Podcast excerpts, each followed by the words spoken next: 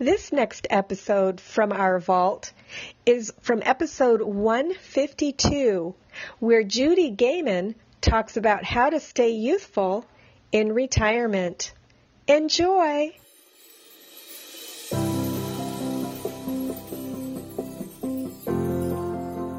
Welcome back to the Rock Your Retirement Show.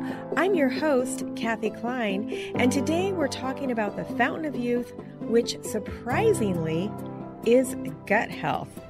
I know it's a weird topic for me too, but for me, when my tummy isn't acting right, my whole day is off, and I know that toxins building up in my body are probably making me age faster, both in the way that I feel, but also in the way that I look. I'm not sure which is more important there. So if you want to know the secret of youth and how to make some small changes that will help you live longer and look younger, then stick around for our next guest, who's actually been on this show before. Judy Gaman is a very successful radio show host, and her show is called The Staying Young Show. She is also a published author with books like Age to Perfection, Stay Young, and her newest book is called Love, Life, and Lucille. And I'll bring her on in a minute. But before we start, I wanted to tell you that this episode is brought to you by the Medicare Quick Step-by-Step Guide for signing up for Medicare. If you are signing up for Medicare for the very first time, you already know how confusing this can be. And the step-by-step guide is absolutely free and will help you easily make the transition into Medicare. Get it free. You don't even have to put in your email address at medicarequick.com/checklist. Okay, I'm not going to make you wait any longer.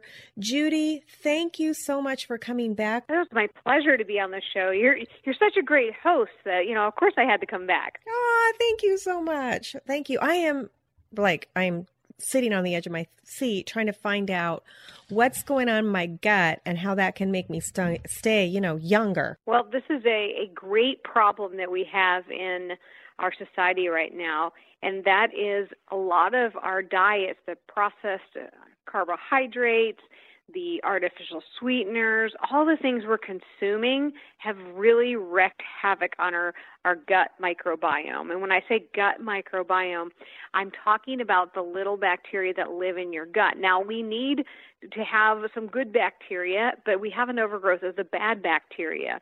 And so finding a way to balance the bacteria in your gut actually gives you better overall health. Now, did you just say that artificial sweeteners are bad? I thought it was just sugar that was bad. Well, both are bad, but let me explain. Artificial sweeteners will actually kill off your good bacteria. The regular sugars are not good for you either in excess, and that is because they feed the bad bacteria. So you'll get an overgrowth of the bad bacteria.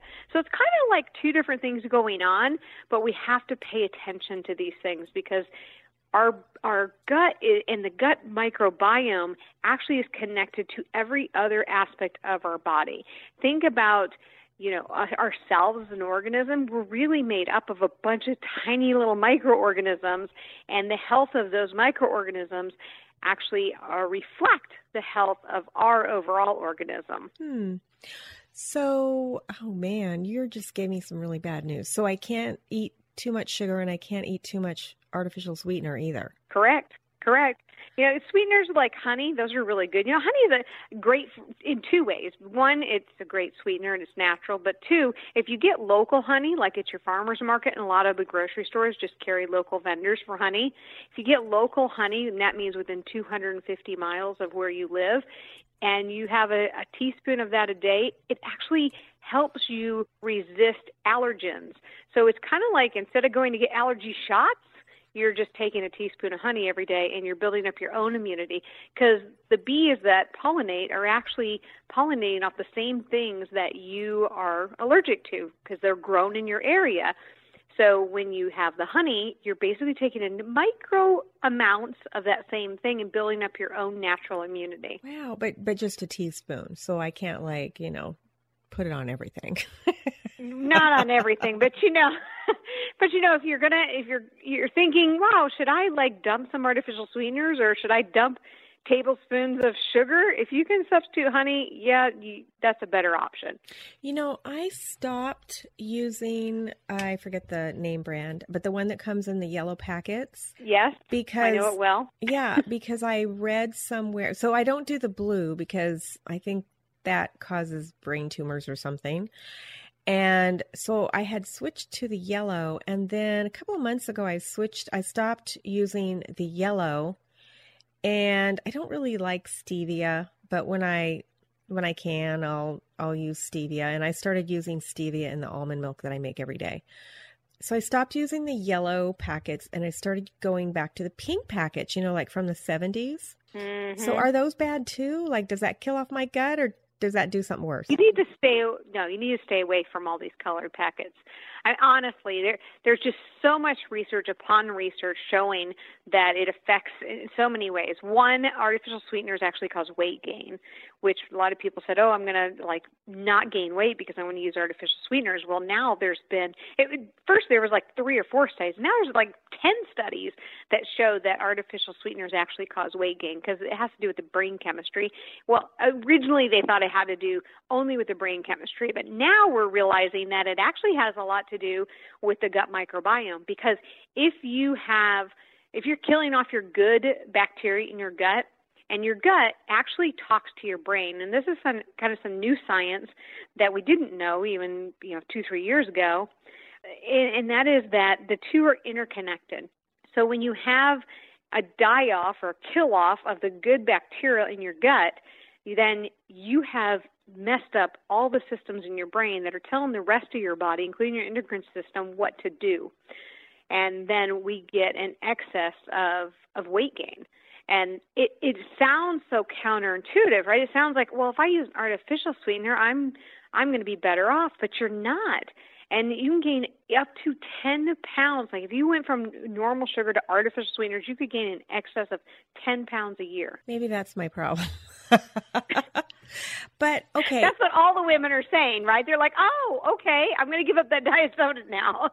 Right. Well, I don't do a lot of that. And actually I use, I don't know if this is considered artificial or natural. Have you ever heard of erythritol? No, I don't know that one. See, there's a... Is it a sugar alcohol? You don't know. Well, it is and it isn't. It's found on this tree, I guess. It's sort of a replacement. You know what xylitol is, right? I know what xylitol is. Uh-huh.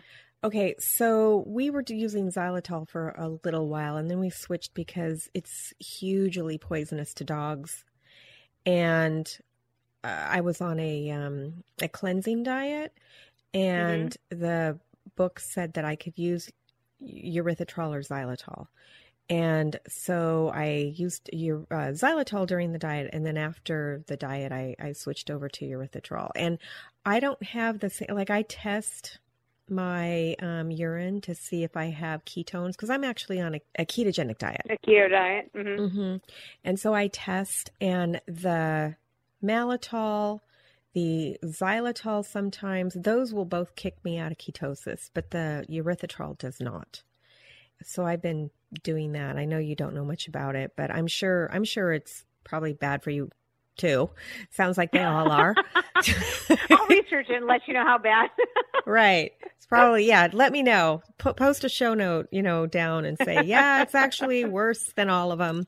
It's like the worst thing you can do for your body is but actually I like it. It doesn't take that much. I make chocolate every day. Mm-hmm. I use erythritol and stevia. I'm trying to get used to stevia, but I'm one of these people that find it extremely bitter. And so I'm trying to slowly make myself more used to it so I don't feel that bitterness. Okay, so you've talked about gaining weight, but how else do artificial sweeteners in your gut, how does that affect longevity? I mean, I understand gaining weight, none of us want to do that, but what about the rest of it? I don't it seems kind of woo-woo. Your gut is affecting your longevity. That it's a little woo-woo.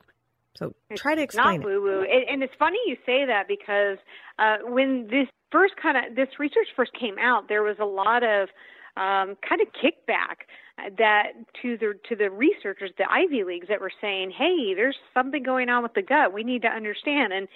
And ironically, you know, even the doctors kind of were like, oh, yeah, whatever. You know, they weren't fully appreciating it.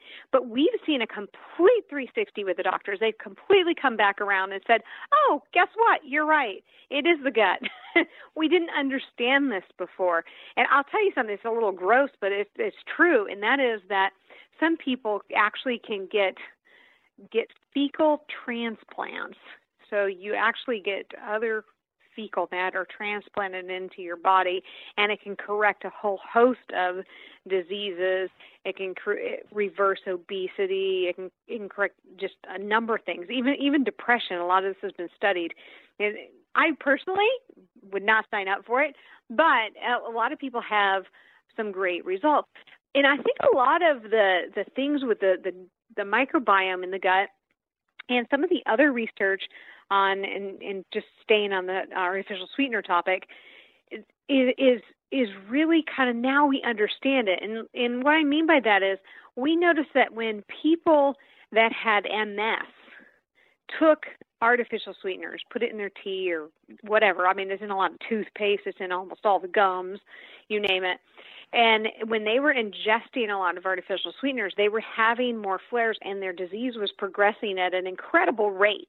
And it wasn't until they started saying, and the neurologists were saying, you know, I'm not sure what the connection is, but let's get all these people off of artificial sweeteners. So the neurologists were taking their patients off of artificial sweeteners, and they saw that they were having a complete turnaround. Well, then take that another step further. They started making sure that these patients had good probiotics and they had good prebiotics, and I'll explain what those two are here in a minute. And they saw even better recovery times and less time in between flares and less progression of the disease. And this wasn't just in MS. This same thing is kind of held true through a number of different diseases and disease states.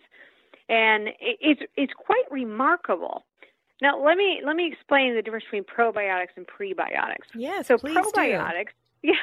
So probiotics are like what we think when we think of like yogurt, or we think of going and taking the probiotics, right? And that is great. That's taking good bacteria and actually putting it into your system so that your guts have it. And prebiotics are actually the food for that bacteria. You got to have both, because you can't just put the microorganisms in your system unless you are going to feed them what they need. So prebiotics are things like asparagus and really good vegetables and things. They need this to feed off of. So any kind of fibrous vegetable is really good for your microorganisms. So you want to take in the microorganisms. Sauerkraut is a great probiotic, and anything that's fermented is really good. And then you get in and you do these prebiotics and you feed that. And you've created what your body needs, an ecosystem, so to speak, within your body for your body to do its job. And its job is to have cell replication and to create energy and all of the things that we take for granted.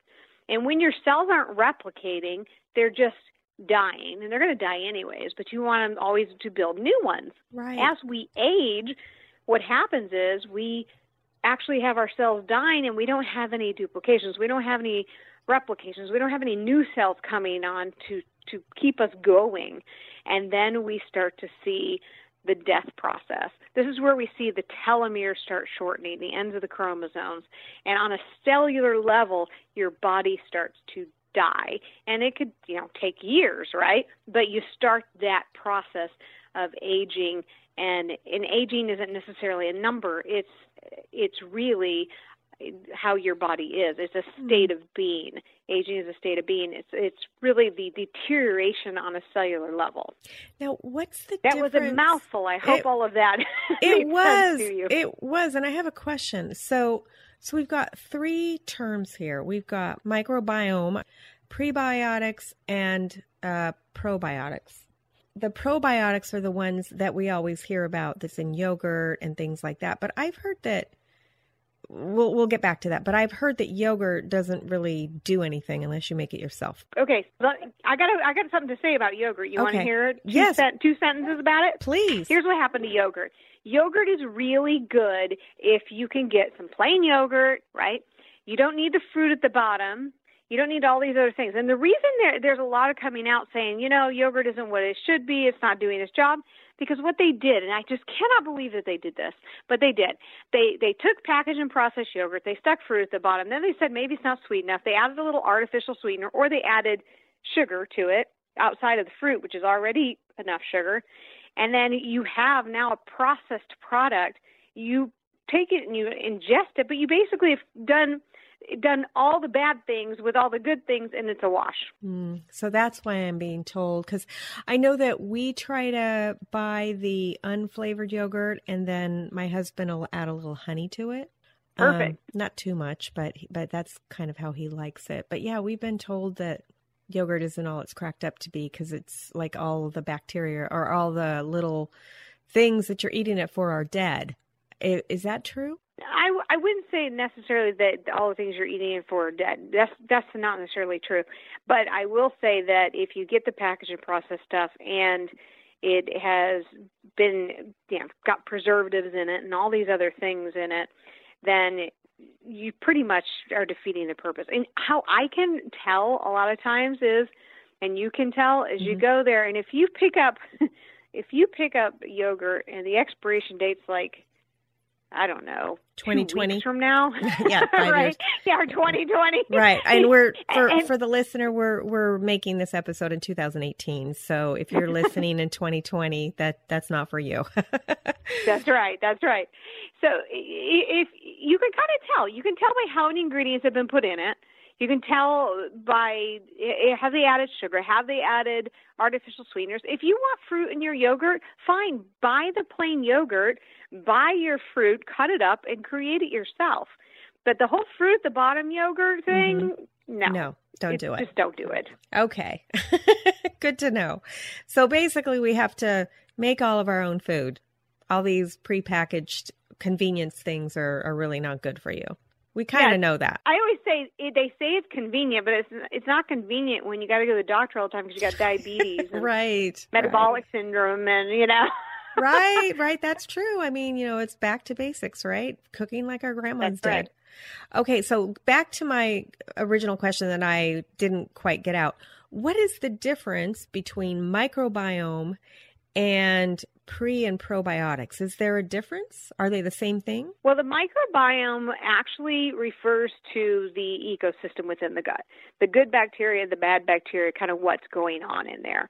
And then as part of that is the probiotics that you're putting into it. Those kind of go into it. It's kind of think of like the rainforest, right? The whole ecosystem of the rainforest.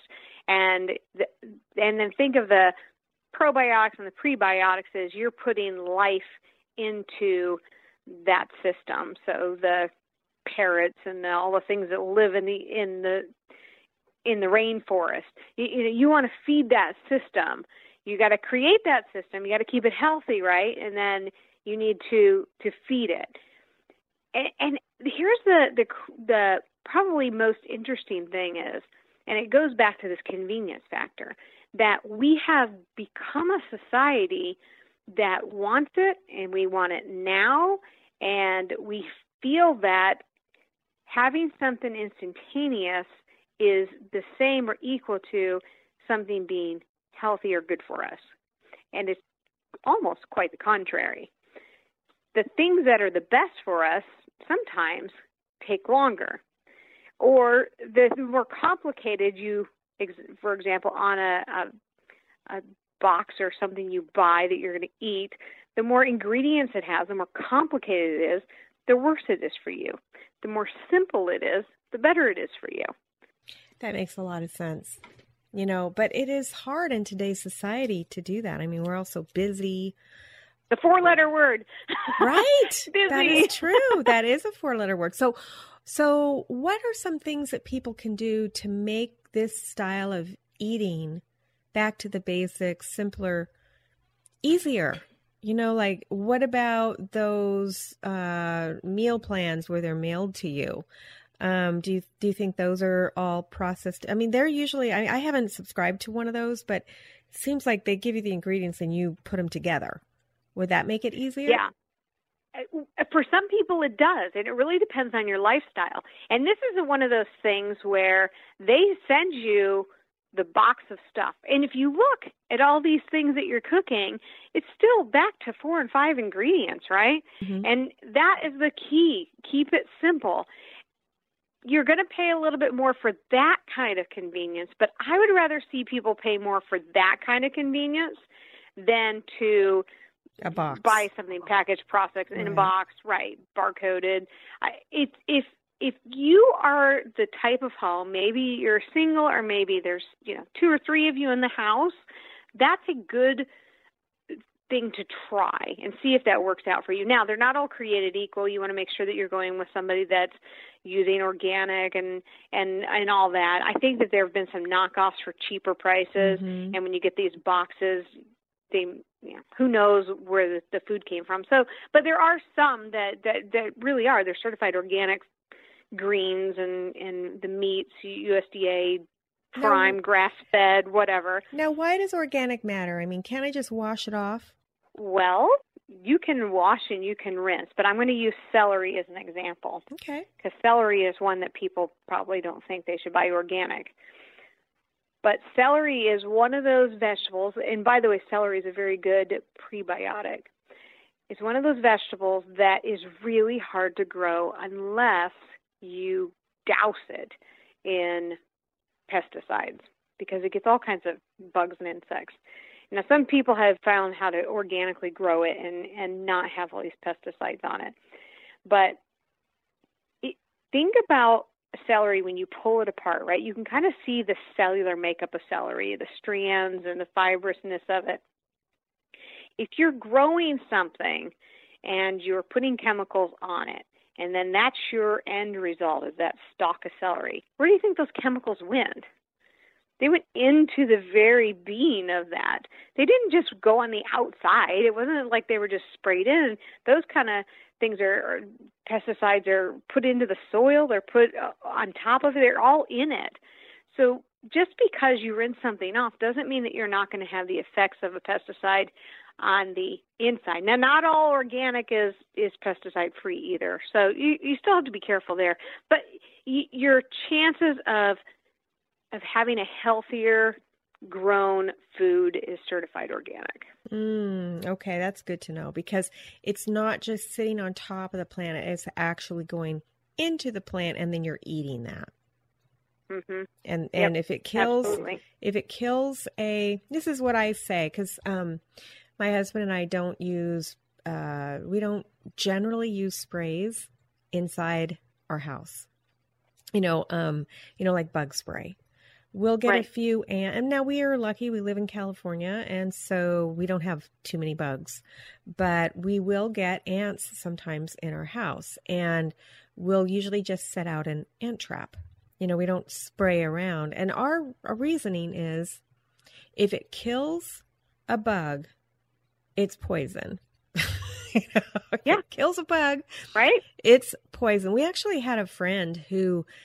she had and here in California, where there's not that many bugs, I do understand why people don't want to see a bug in their house, but I don't know. It just, people freak out so much about a bug. It's like, oh, there was an ant. Okay.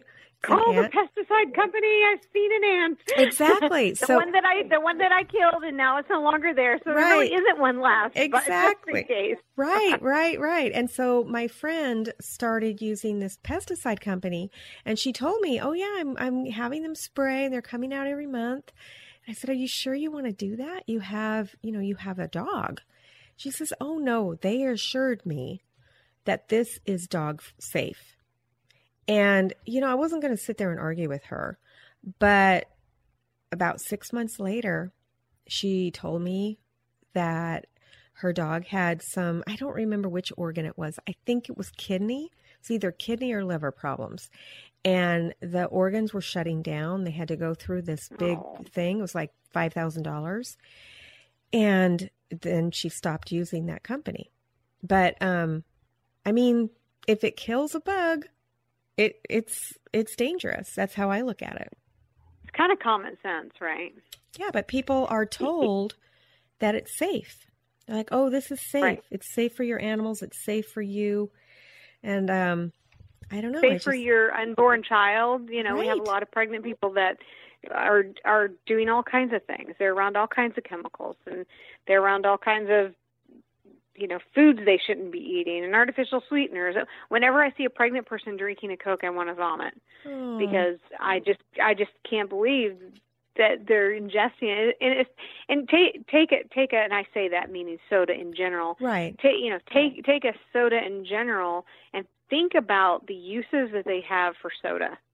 And in some countries, they actually buy canned soda to clean the rust and the grease off of tools in shops. Right, and we're doing that to our bodies. And we're putting that in our body. And imagine what that's doing to, you know, your mucous membranes and what's happening inside of your body, you know, whenever... I mean, just imagine your esophagus and your stomach lining and your intestines in general and your kidneys. Your body doesn't need that.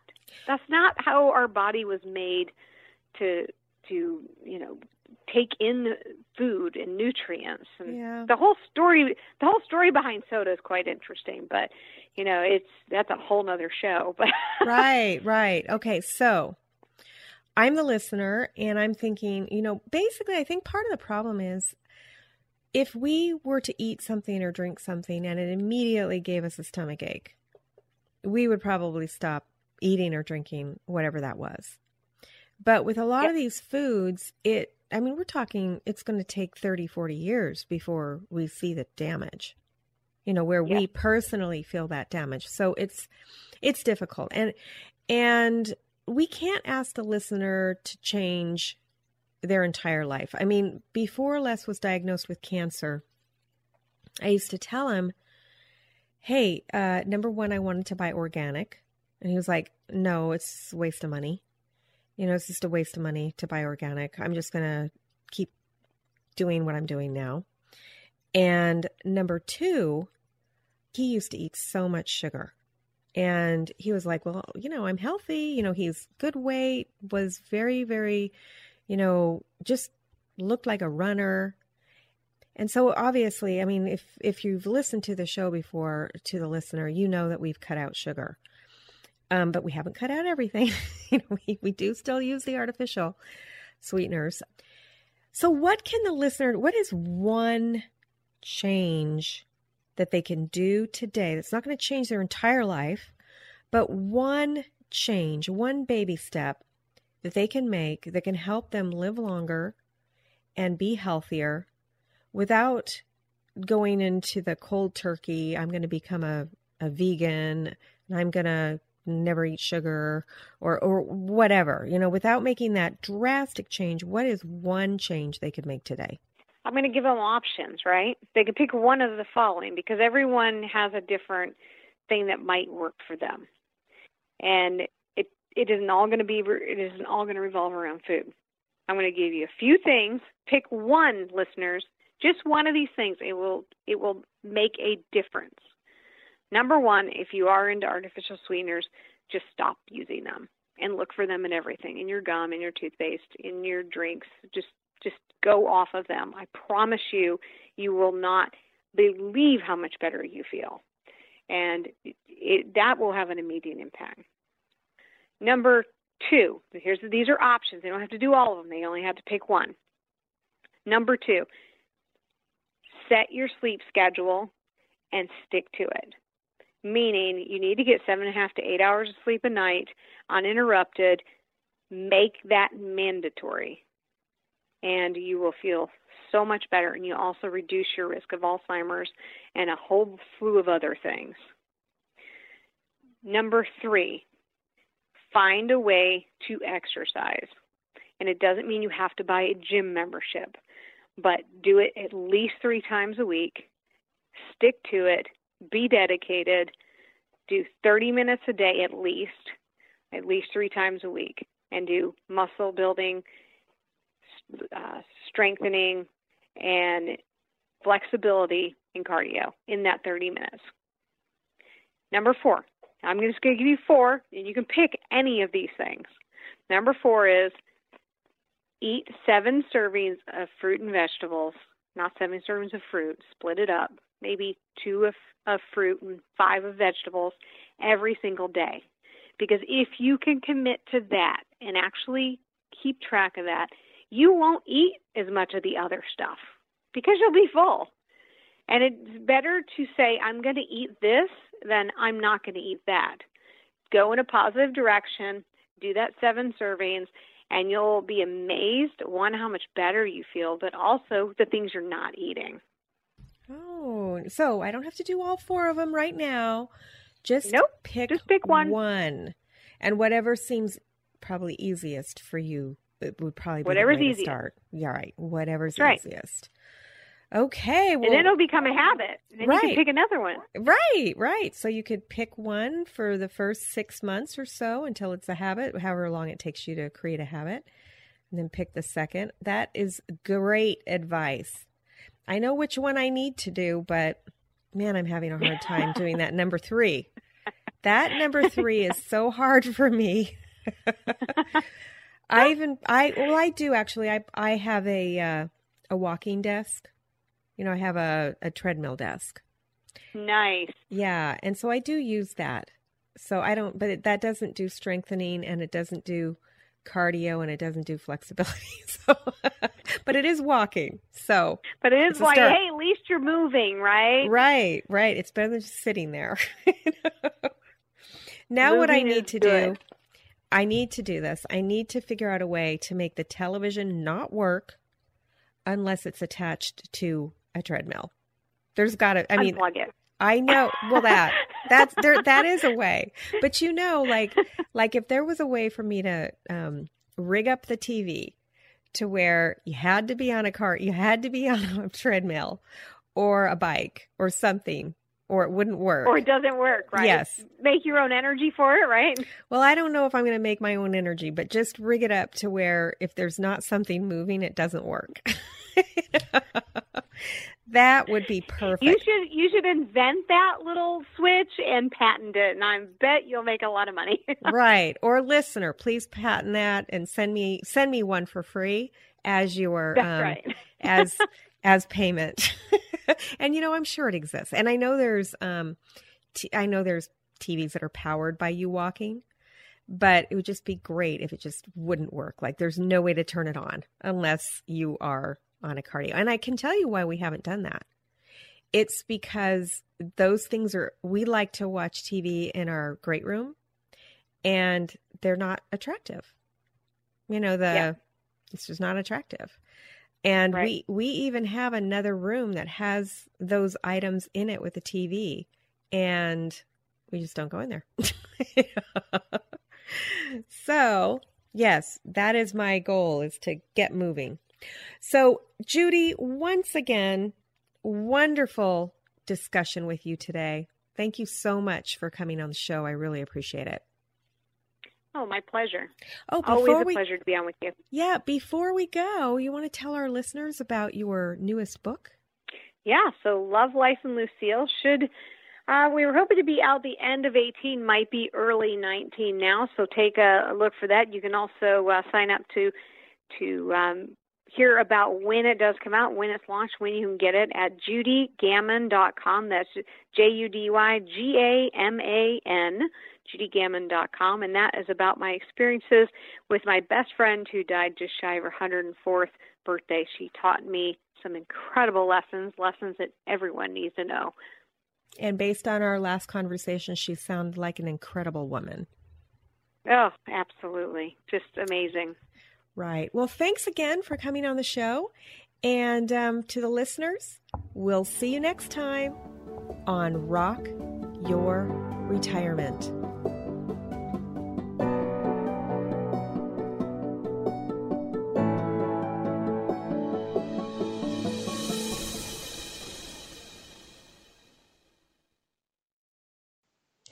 Oh, wait. I wanted to thank you again for listening to the Rock Your Retirement Show. If you're a new listener, a good place to start is episode 116. This explains the 6 pillars of retirement lifestyle and our general philosophy. Episodes 1 through 236 can be thought of as an encyclopedia. These are topics that may or may not be interesting to you. You can listen to the ones that you're interested in and forget the rest until the issue becomes an issue for you. And that's okay. I actually don't recommend starting with episode 1 and working through until the most recent. That's actually not how the show was designed. Of course, if you want to do that so you can see how the show changed over time, you're welcome to. Now, starting in August 31st of 2020, we changed the format of the show.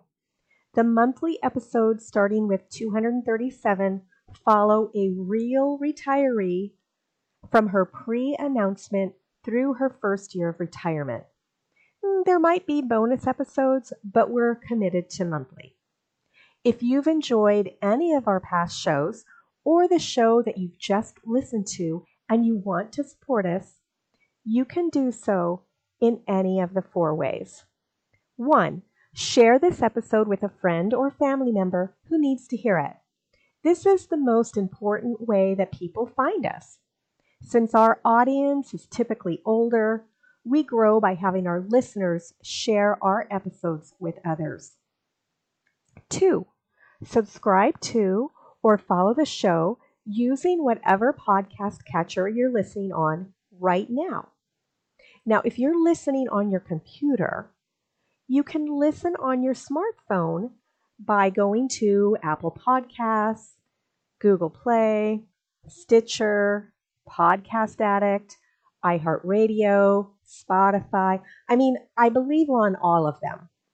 If you can't find us on the podcast catcher that you'd like to use, send us a note on the website at rockyourretirement.com, and we'll make sure that we get on your favorite podcast app. But basically, what you do is you download the app, and then you search for the show, and when you find it, you'll hit subscribe. Make sure it's the Rock Your Retirement Show, and that you hear my voice when you listen. There were some episodes where Henry Shapiro was a guest. We actually downloaded some of his episodes. So if you hear him, it's probably still the same show. There were maybe 34 or 35 episodes back in the beginning that we hosted on our show when he decided to leave podcasting. Number 3, how you can support us is by leaving a review. Whatever podcast app you're listening to normally has the option of leaving a review, either a written review saying how great the show is, or just with stars. 5 stars is typically the best, and of course, we're shooting for those 5-star reviews. And if you tell us why you like the show, what you liked about it, it's actually easier for other people to understand what the show's about. A lot of people, when they find our show, they think it's about money. And of course, by now, you know that it's not. Number 4, if you'd like to support us financially, of course, we're always appreciative of that.